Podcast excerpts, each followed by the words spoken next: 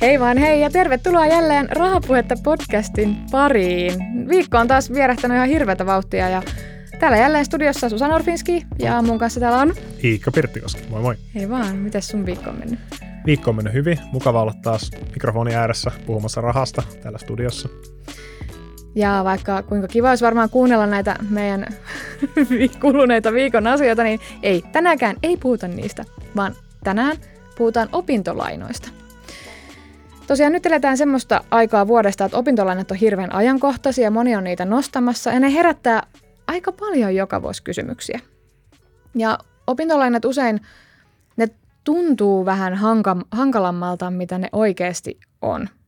Ja me ajateltiin, että mitä opintolainasta yleensä googletetaan, eli mitkä on ne yleisimmät kysymykset, ja etittiin niihin vastaukset. Eli tämän jakson kuuntelemalla Sä siis käytännössä tiedät kaiken opintolainasta. Voidaanko me luvata Me tälleen? voidaan luvata, että kaikki mitä tarvii tietää opintolainasta, niin sä tiedät sen tämän jakson jälkeen.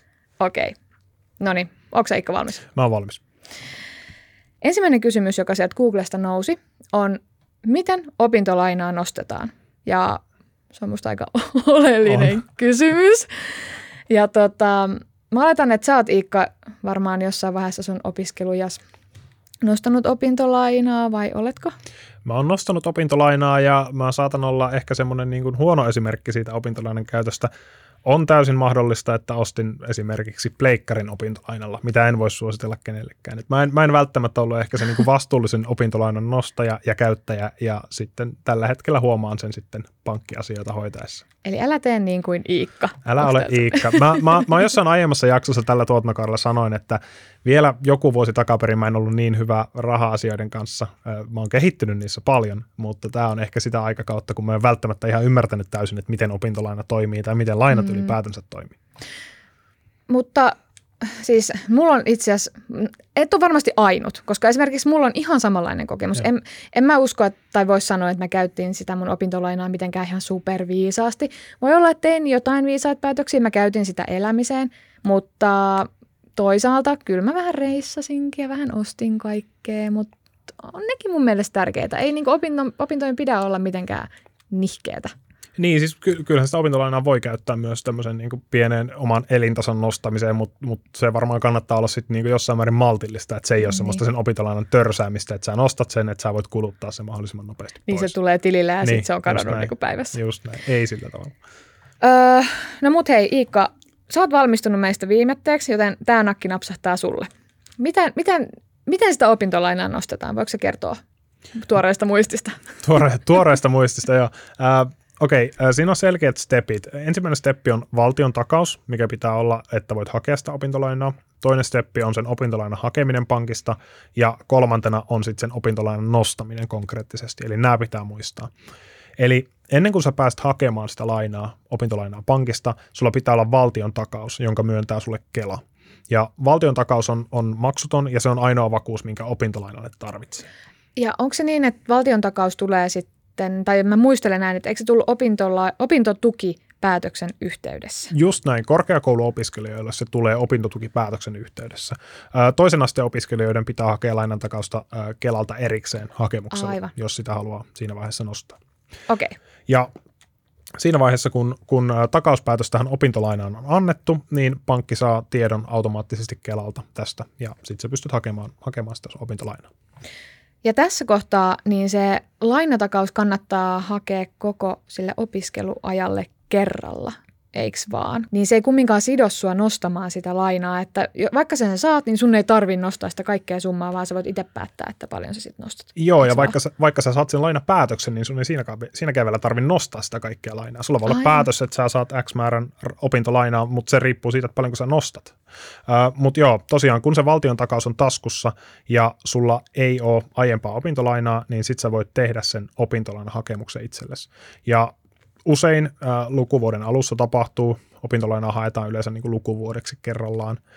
Ja opintolaina voi nostaa yleensä kahdessa erässä, esimerkiksi syyslukukauden alussa ja sitten vaikka kevätlukukauden alussa. Niin ne on usein tälle elokuussa ja sitten tammikuussa, milloin niitä sitten Esimerkiksi, usein on myös ruuhkaa niissä, kun niitä haetaan. kyllä. Ja sitten kun on, on jo sitä opintolainaa, niin se vähän tapahtuu eri tavalla se hakeminen. Eli sä et hae uutta opintolainaa, vaan sä haet sille sun nykyisille opintolainalle lisäystä. Eli nyrkkisääntönä voisi muistaa niin, että kun sä haet sitä äm, uutta lainaa, niin sä haet uutta lainaa, Kyllä. mutta sitten kun sulla on opintolaina, sä haet siihen opintolainaan lisäystä. Eli sun ei tarvi hakea uutta lainaa joka vuosi, vaan sä haet sitä lisäystä Just siihen. näin. Uh, Mutta hei, uh, opintolainaahan pitää varmaan saada tilillekin jossain kohtaa. Miten se mm-hmm. lainan saaminen sinne tilille sitten tapahtuu? Joo, eli siinä on kaksi vaihtoehtoa. Öm, sä voit itse päättää sen. Eli on olemassa automaattiset nostot, eli ne, jotka tulee aina automaattisesti sun tilille silloin lukuvuoden alussa. Tai sitten sä voit päättää erilliset nostot, jotka tulee samaan tapaan sun tilille, mutta vain sen verran, kuinka paljon sä oot valinnut nostavasi silloin. Eli ne ei tule niin kuin köntässä, vaan sä voit itse nostaa ja valita sen summan. Okei, sulla on nyt sulla on tota selkeästi lämmin käsi tässä nyt Susku, niin mä tykitän lisää kysymyksiä. Apua. Seuraava kysymys, paljonko opintolainaa saa? No se riippuu ihan sit opintojen määrästä. Eli se enimmäismäärä suhteutetaan siihen, kuinka kauan ne sun opinnot kestää ja missä oppilaitoksessa sä oot. Tähän on olemassa myös erilaisia laskureita, joista näkee kätevästi esimerkiksi opintolainan kustannukset laskuri on semmoinen, mistä sen näkee, että kuinka paljon sitä tulee. Että sitä ei tarvitse niinku itse tietää etukäteen, vaan se, sen kyllä saa selville helposti. Ja näihin opintolainan kustannuksiin olennaisesti vaikuttaa totta kai, minkälainen korkotilanne on. Joo. Nyt on tosiaan puhuttu paljon niistä opintolainan koroista, koska ne on myös noussut niin kuin kaikki muutkin elämänkustannukset. Eli niin kuin kuten kaikissa lainoissa, niin opintolainoissa on myös se korko, joka on myös lähtenyt pikkasen nousuun. Ja mä, mä yritän selittää nyt yksinkertaisesti, että mistä se korko nyt muodostuu. Tämä on tosi vaikeaa, mutta mä yritän. Korjaa Iikka mua, jos mä, mä puhun ihan höpöjä. Mä teen parhaani. Eli opintolainan kokonaiskorko määräytyy valitsemastasi viitekorosta ja pankin perimästä marginaalista. Eli siinä hakemuksessa, silloin kun se on tehty, niin siinä on voinut valita viitekoroksi 12 kuukauden Euribor-koron, tai sitten esimerkiksi täällä meillä OPlla on semmoinen kuin OP Prime-korko, niin ja, se määräytyy sen mukaan. Ja näistä opintolainen koroista löytyy muuten OP-ryhmän TikTokista hyvä video, havainnollistava video, missä on selitetty myös auki tätä, miten opintolainan korko muodostuu. Eli sieltä voi käydä myös kurkkaamassa. Joo, Iikka kertoo siinä videolla ehkä vähän simpelimmin. Ei, tämä meni tosi, tämä meni tosi hyvin. Se oli sinne päin. Okei, okay, mutta koroista puheen ollen, äh, korot tulee maksuun noin vuoden päästä siitä, kun sä oot valmistunut. Eli silloin opiskelujen aikana korot ei tule vielä maksuun, mutta siinä vaiheessa, kun sä oot valmistunut, ne tulee. Eli kun äh, opintotuen saaminen loppuu, niin pankki pääomittaa opintolainan korot, eli siirtää sen korkojen osuuden siihen lainasummaan äh, vielä yhden lukukauden ajan. Ja jos sä saat viimeisen kerran opintotukea toukokuussa, pankki pääomittaa korot vielä joulukuussa ja alkaa laskuttaa opintolainan korkoja sitten vasta vuoden kuluttua kesäkuussa. Joo, ja sitten toi sana pääomitus. Sillä tarkoitetaan sitä, että opintolainan korot lisätään siihen lainapääomaan puolivuosittain. Koron pääomitus tarkoittaa siis korkomaksun normaalin maksamisen sijaan sen lisäämistä siihen pääomaan. Sen voi konkreettisesti miettiä vaikka niin, että no sanotaan nyt havainnollistamiseksi summa 100 euroa ja korko olisi vaikka sitten vaikka kokonaiskorko 4 prosenttia, niin se pääomituksessa 100, 100 eurosta lasketaan 4 prosentin korko, eli 4 euroa, ja se lisätään siihen kokonaislainasummaan, eli se lainan uusi summa on sitten mm. 104 euroa. Tämä nyt oli vain tämmöinen havainnollistava esimerkki, mikä selittää, mikä pääomitus on. Mm. Ja jos palataan vielä tähän niin kuin korkojen nousuun, mistä sanoin, että korot on noussut nyt kaikkialla, niin nyt sen nousi myös ihmisillä, jotka on valmistunut nyt 2022 vuoden keväällä. Eli näillä tyypeillä tuli kesäkuussa maksuun puolen vuoden korot, jotka tosiaan on nyt vähän isommat kuin silloin aiemmin. Haluatko Ikka kertoa, sä oot niin hyvä näissä luvuissa, että miten, tota, miten se menee, niin kuin jos otetaan vaikka kymppitonni esimerkiksi. Okei, okay, siis jos, jos äh, jos opis- opiskelijalla on opintolainaa 10 000 euroa ja opiskeluaika on ö, neljä vuotta, ö, niin pankin perimä puolen vuoden lainan korko nyt kesäkuussa on ollut jotain 225 euroa sitä luokkaa. About, About mm. joo. Ja jos opintolaina on nostanut, on oikeutettu Kelan maksamaan opintolainan hyvitykseen, ö, puolen vuoden koron suuruus on noin 160 euroa. Mm. Eli ne on pikkasen noussut siitä, mitä ne on ennen ollut. Niin oikeasti. siis opintolainaahan, silloin kun, silloin kun mä nostin opintolainaa, niin tällaisessa niin kuin puhekielessä opintolainaan viitattiin, että se on ilmaista rahaa. Joo, Se oli se, mitä mä kuulin, että opintolaina on ilmasta rahaa, että se on halvinta lainaa, mitä sä tulet ikinä saamaan. Ja siis kyllähän se varmaan on edelleenkin On sitä, se. mutta rahaa silti maksaa. niin ja varsinkin nyt tässä maailmantilanteessa, niin olisihan se hassu, että kaikki muut kulut nousee ja sitten se opintolaina edelleen ilmasta. Kyllähän se niin kuin loogisesti myös nousee. Mutta siis näitä opintolainan korkoja, nämä on iskenyt yllätyksenä monelle. Mm. Mm. jos sä et ole tiennyt, mistä on kyse, niin sulla on voinut, sä oot voinut yllättyä siitä, että sulla on yhtäkkiä tullut 200 euron ö, lasku verkkopankkiin, ja sitten sun pitää maksaa se. Mm. Ja tähänhän voi varautua.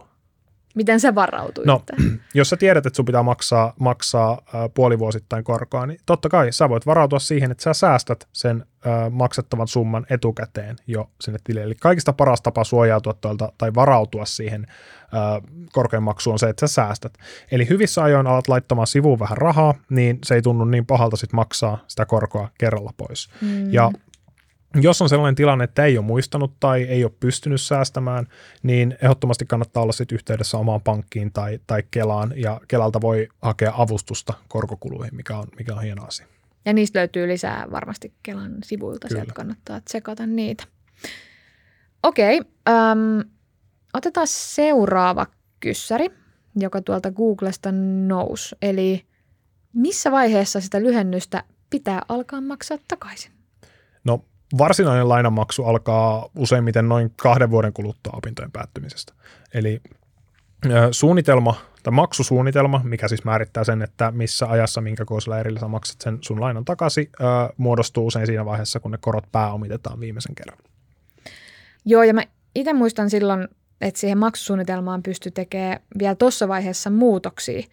Eli jos haluaa muuttaa sitä lyhennyssummaa esimerkiksi, niin kannattaa olla hyvissä ajoin sinne oman pankkiin yhteydessä, niin sitä pystytään vielä fiksaamaan.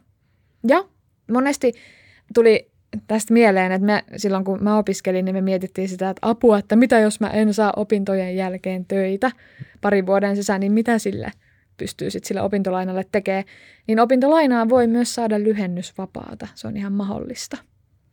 Niin ja siis opintolainan takaisinmaksulle on onneksi myös tosi hyvin aikaa. Et opintolainan valtion takaus on voimassa 30 vuotta opintolainan ensimmäisestä nostopäivästä ja keskimäärin opintolainat maksetaan takaisin noin 12 vuodessa ensimmäisestä nostopäivästä. Eli siis se aika, aikajänne on, on kohtuullisen pitkä kuitenkin Niin. takaisinmaksussa. Onneksi ei tarvitse murehtia sitä. Okei, hei, vikakyssäri. Ja tämä on mun mielestä ehkä kuumin peruna tällä hetkellä, mikä Noniin. paljon tuolla vaikka niin somessa on puhututtanut. Kannattaako opintolainaa nostaa? Mitä mieltä sä Iikka oot?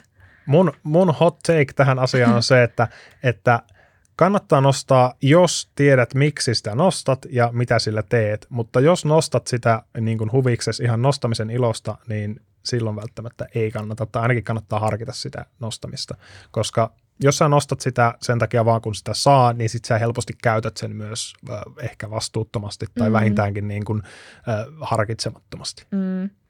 Kyllä mä sanoisin, että opintolaina kyllä helpottaa monia asioita, että sitten ei tarvitse ehkä miettiä, että ostanko tämän, tämän ö, nämä tomaatit vai nuo tomaatit, että voi niinku, totta kai pitää niitä hintoja opiskelijana vähän enemmän katsoa, mutta Kyllä. se, että sä, sun ei tarvi kuitenkaan vetää ittees ihan supertiukille, Hmm. niin mun mielestä opintolaina on tärkeä apu ja Just näin. hyvä apu siihen. Ja niin kuin puhuttiin aiemmin, niin opiskelun ei tarvi olla semmoista kituuttamista. Et, et kuitenkin se niin kuin semmoisen e- e- sopivan elintason löytäminen niin on, Mm. on myös tärkeää siitä, että jaksaa opiskella, nauttii siitä opiskeluajasta. Että se on oikeasti mie- mielekästä hommaa myös. Mm, just näin.